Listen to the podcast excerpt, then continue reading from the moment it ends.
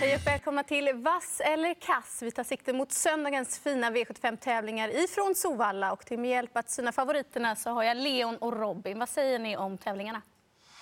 Ja, det är grym sport igen. Ja. Och vi har ju grym sport även på lördagen. Men söndagen är full med kanonhästar som dyker upp också. Och det är jättekul att titta på givetvis. Spelmässigt då? Vad tror ni om utdelningen? Ja, jag tycker det ser jättespännande ut. Ibland kan ju såna här söndagsomgångar kännas lite avslagna på förhand, men det gör det verkligen inte den här gången. Det är ju som en precis som kvaliteten är precis som en vanlig V sjuttiofem-omgång, så att nej, det ser jättemycket fram emot söndag. Mm, får vi hoppas vi kan ha några spännande idéer att dra fram. Vi börjar i V sjuttiofem ett och det är Giant Diablos lopp, stor eliten, och favorit att bedöma är nummer fem, Mellby Free. Nej.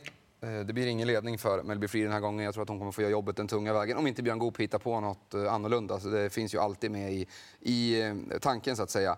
Racing Brodda tror jag sticker till ledningen. Jag pratade med Rikard Skoglund om den hästen efter starten i Halmstad.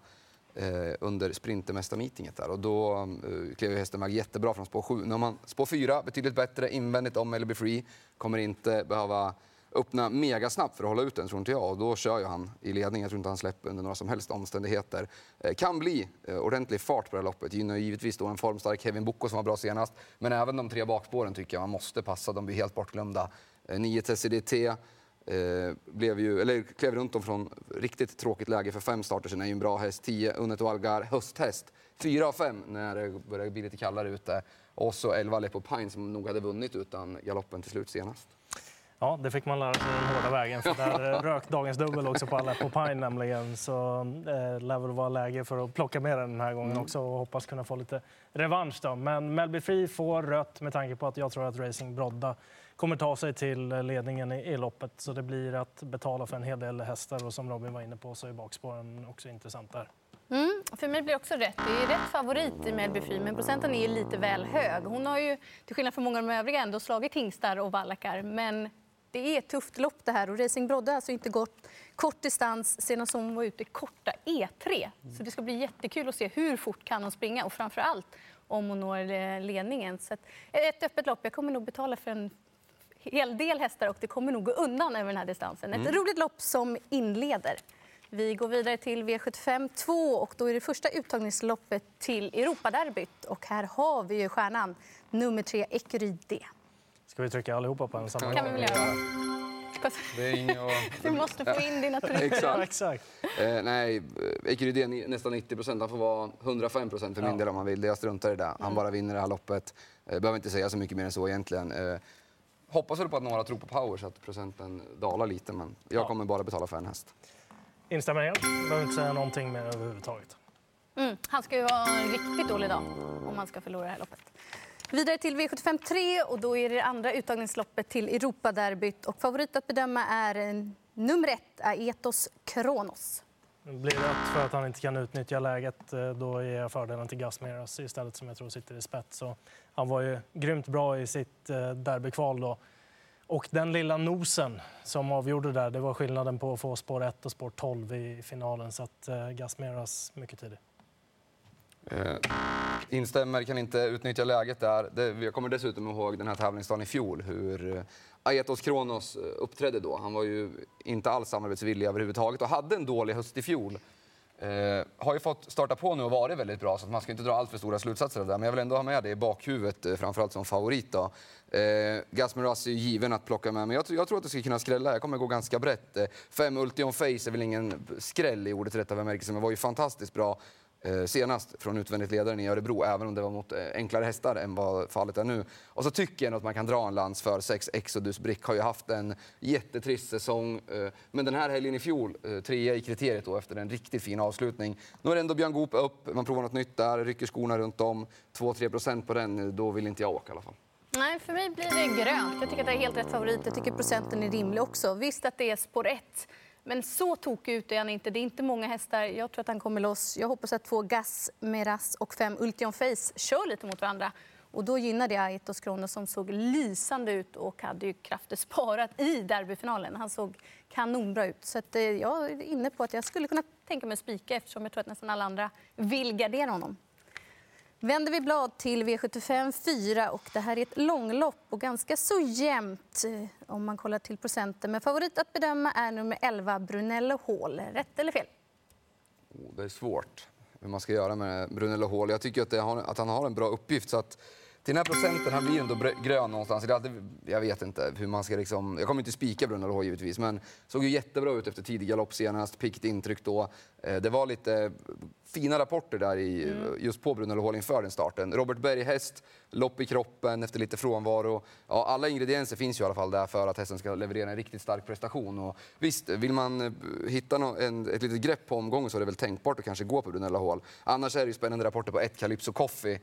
Barfota bak där, man siktar mot ledningen. Skulle mycket väl kunna leda det här loppet från start till mål. Jätteskrällen, fem Beluga Winner. Jag har fortsatt första segern, men har ju varit jättepositiv i de två senaste starterna. Mm. För mig blir det väl grönt för procenten och att det är rätt favorit. Men det är inte ett helt lätt utgångsläge och han kanske inte är helt att lita på. Så jag tycker att ett Calypso Coffee också är intressant med läget och utrustningsändringarna. Och sen skrällen i loppet som inte är sån skräll ser jag nu längre. Sju, Inge Besvärlig. Hästen har ju kanonform och har liksom gått lite lättare motstånd, mm. gått lite under radarn. Jag tror att den där är bättre än vad man kan tro på pappret. Och klarar han bara spår fyra, då tycker jag att det känns väldigt intressant för Petter Lundberg. Ja, alltså han får grönt. Det är för att han dels var väldigt bra inmatchad till förra starten han gjorde i lägsta klassen på V sjuttiofem. Nu gick han ju så pass bra efter galopp att han gick ur lägsta klassen. Men nu har man återigen hittat ett riktigt bra lopp här. För det är ju så att det är tak vid tvåhundrasjuttiofem och han har tjänat tvåhundrasextiotvå då. Och trots att han har ett lite risigt läge den här gången, så måste han vara intressant. Jag tror han blev lite skärrad också eftersom de provade urryckare på honom senast. Han blev mm. lite bakrädd helt enkelt i värmningen där. Och möjligt att han är lite mer stabil den här gången. En häst som jag måste ha med, det är nummer nio, Global Annuity. För den gick med helstängt huvudlag senast och vann från utvändigt ledan på Åby på ett minst sagt tilltalande sätt. Och eh, tänkte i mitt huvud efter den insatsen att den här duger en bra bit på V sjuttiofem också. Så den åker med rugget tidigt. Garderingslopp med rätt favorit. Mm, vad säger ni då i V sjuttiofem fem då? Det är ungdomslopp, stigåslopp, spårtrappa. femton hästar bakom bilen och favorit från spår fjorton, Aura S L. Magnus och Ljuse. Det är lite Brunello Hall-aktigt det här, men det får ändå bli rött på Aura S L. Jag tycker ju givetvis att hon ska absolut sträcka sig i loppet. Det är ju en jättefin häst här med fantastisk kapacitet. Och vi vet vilket efternamn man numera ska leta efter i, i lärlingsloppen. Ljuse, bröderna. Magnus som kör favorit under Aura S L. Eh, var ju nere där, kan säga där att eh, var voltstart sen, så det är inte riktigt hennes likör.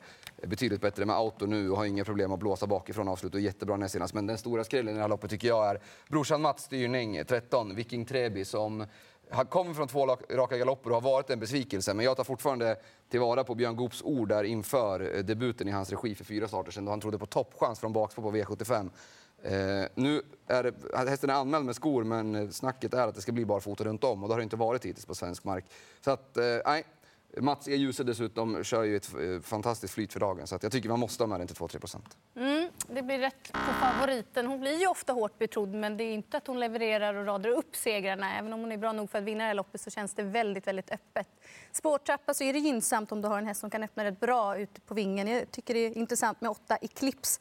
Am och sen även nummer tio, en Stitch, som var ute i ett tuffare lopp senast och höll bra från ryggleden. Så den där hästen kommer med fin form och dessutom utrustas med en amerikansk vagn för tredje gången i karriären. Det är inte som tog i häst i grund och botten.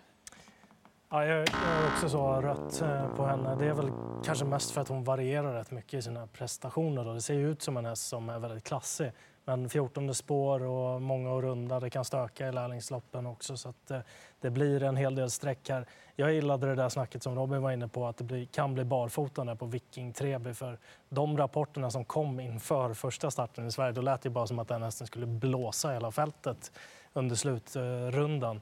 Det är intressant. Sen är man ju lite svag efter att man såg insatsen på B V T Däveln när den gick med blinkers på Bergsåker var det i den näst senaste starten, och det låter som att det ska bli blinkers den här gången också. Det var ett väldigt bra intryck på B V T Däveln den gången, och den har ju ett väldigt fint läge dessutom då, så det blir några streck även i den här avdelningen. Och Top sju då, det kan ju bli väldigt bra betalt med tanke på hur loppet ser ut. Har ni någon i spikidé eller vill ni bara fylla på med bra kantbollar och ha med sig till Top sju? Jag kommer nog eh, ta bröderna Ljuse som etta och tvåa. Så kanske snurra de två så att då har man lite utrymme där. Ska man ha någon jätteskräll där bakom? Fem Jared Boko maxas ju utrustningen nu med amerikansk sulky och barfota och hela faderullan. Så att eh, den kan man väl ta med någonstans där bakom. Skulle den gå felfritt så borde den duga en bit. Ja, B V T Däveln också, med tanke på att de troligtvis ändrar tillbaka till blinkers överlaget eh, också får den sitt lopp i den väldigt vass. Där bakom Eclipse nämnde du ju tidigare också, en häst som har hög kapacitet för den här typen av uppgifter också. Mm. Går vi vidare till V sjuttiofem sex och då är det dags för S T L Open med sjuhundrafemtio tusen i första pris. Och det är väldigt fina hästar. Fyra Missile Hill är favoriten att bedöma.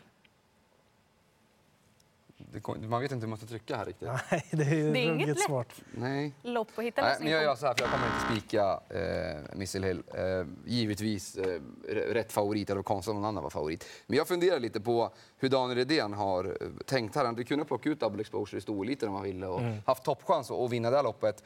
Eh, han brukar inte göra saker bara för sakens skull, utan han brukar ha en tanke med, med det han gör då. Och Double Exposure var ju, som alla såg, i Hugo Åbergs fantastisk näst senast utklassade världseliten. Senast i Finland var det inte riktigt samma drag än, men det har väl haft sina förklaringar. Jag tror definitivt att hon är tillbaka i slag till den här gången. Och, ja, hon är ju bra nog, hon har vunnit med andra upplägg än ledningen också. Så att, hon måste vara med. Sen tänker inte jag ge upp tio miljoner dollar Rhyme. Han ska ha en seger. Så att, ja, den tycker jag måste ta med. Ja, det blir gardering. Dels är det ju medeldistans för Missile Hill. Han är väl egentligen då allra bäst på kortdistans. Nu vann han ju jubileumspokalen på ett mersmakande sätt. Men det var ju också för att han fick det lite kört åt sig då, så att säga. Det var ju en grym avslutning och så vidare. Sen finns det invändiga hot. Snowstorm Hanover, Racing Mange. Det är två startsnabba hästar. Jag vet inte vad de vill göra i det här loppet heller då. Så ja, det kanske inte blir någon ledning ändå, eller kanske man inte vill ha ledningen heller eftersom det är medeldistans. Svårt att säga hur man ska mm. behandla honom riktigt. Han åker med på lappen, men ingen spik.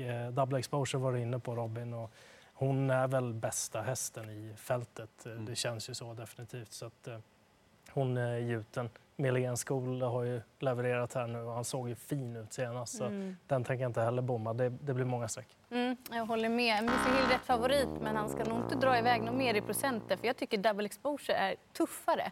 Och hon brukar ofta vara bra efter en liten paus där. Hon är stenhård och det är inte helt omöjligt att hon blixtrar till från start, eller att det kan tänkas när det är två ett och Missile Hill går med norskt att hon kanske tar sig förbi, och då är hon hästen att slå. Och där bakom, ja, Milligan Skol, jag tyckte han närmade sig, nu gick inte Missile Hill för fullt sista biten heller, men det var ett väldigt bra intryck på Milligan Skol, så det krävs nog några streck för att överleva det där fina loppet. Går vi vidare till avslutningen, Walter Lundbergs Memorial, och det är ett långlopp och favorit att bedöma är femton Bele Duger. Den är jätteröd för mig. Jag tror inte att Bele Duger har de, den farten riktigt som krävs för att springa runt de här. Så det är jättebra hästar framför och väldigt många runda. Eh, inte heller någon sån raket direkt ur, ur volten, vilket gör att man kanske inte är framme i rygg på dem eh, tjugo meter framför heller. Och de tycker jag inte heller är de bästa ryggarna i loppet. Utan, eh, vi kan titta till exempel på Bele Dugers eh, näst senast, så kunde den faktiskt inte plocka fyrtio meter på en sån som nio Exodiovici. Och jag tror att det finns en häst som är betydligt bättre än Exodiovici på samma volt här i form av elva Armoras, som jag tänker spika utan att blinka ens en gång. Eh, Jerry Jordan har ju pratat otroligt gott om den här hästen. Trodde ju på toppchans, stod på championatshelgen när man hade sport tolv på V sjuttiofem den gången. Eh, nu har det inte riktigt varit stolpe in på sistone. Två raka galopper. Blev stressad av en omstart senast. Och det ska man tänka på, att blir det omstart igen, då är det risk för att den står och studsar i starten. Men går Armoras felfritt så blir inte jag förvånad om, om Stefan Persson vinner det här från utvändigt ledaren. Så att, nej, för mig, Armoras tycker jag ska vara tjugo till tjugofem procent i det här loppet. Och när man får den här procenten, då är det bara spika. Mm. För mig blir också rätt på favoriten. Det är inte lätt om man kollar tillbaka även statistiskt att ta in när man står sextio meters tillägg. För det är ju någon som är för bra där framme. Jag håller nio Exodiovici som första häst. Han är ju stark och rejäl och tuggar bara på i sitt tempo och slog ju favoriten senast. Och sen på start, nummer två Danilo Brick, som verkligen har hittat tillbaka till fin form. Skulle han ha ledningen, då tuffar han på rejält. Och när Timo Nurmo säger att han har siktat in sig på ett lopp, då vet man också att det är väl förberett. Hästen drog upp och gjorde jobbet sista varvet på Romme senast, och intrycket över mål var riktigt bra. Så att, eh, Danilo Brick är tidig. Ja, han blir röd. Han har en jobbig uppgift framför sig. Det man ska veta dock är att han har i princip inte tjänat en krona eller en euro i karriären när han har gått med skor. Och det gjorde han ju i den näst senaste starten på Valla då. Så att blir det barfota på honom så kommer han ju säkert leverera en riktigt bra insats. Det är sagt barfota. Ja, det tror jag precis. Det tror jag att det blir det också. Det här loppet, precis som du var inne på Robin, Armoras, spännande givetvis med tanke på distansen som också är. Han känns ju som en sån som kan tugga på länge. Sen ett Ready to Roll. Den gör andra starten i Björn Goops regi. Det är barfota runt om och den gör också andra starten som Wallach. Det där är en häst som man har haft ögonen på väldigt länge också. Så jag kan nog tänka mig att betala för honom också. Mm. Mm. Dags att summera favoriterna. Vi fick en del vassa, framförallt Ekeryd i den andra avdelningen som vi var rörande överens om. Men även i den fjärde avdelningen Brunell och Hål. Lycka till med ert V sjuttiofem-spel och hoppas att ni njuter av den fina sporten som vi kommer få se på söndag.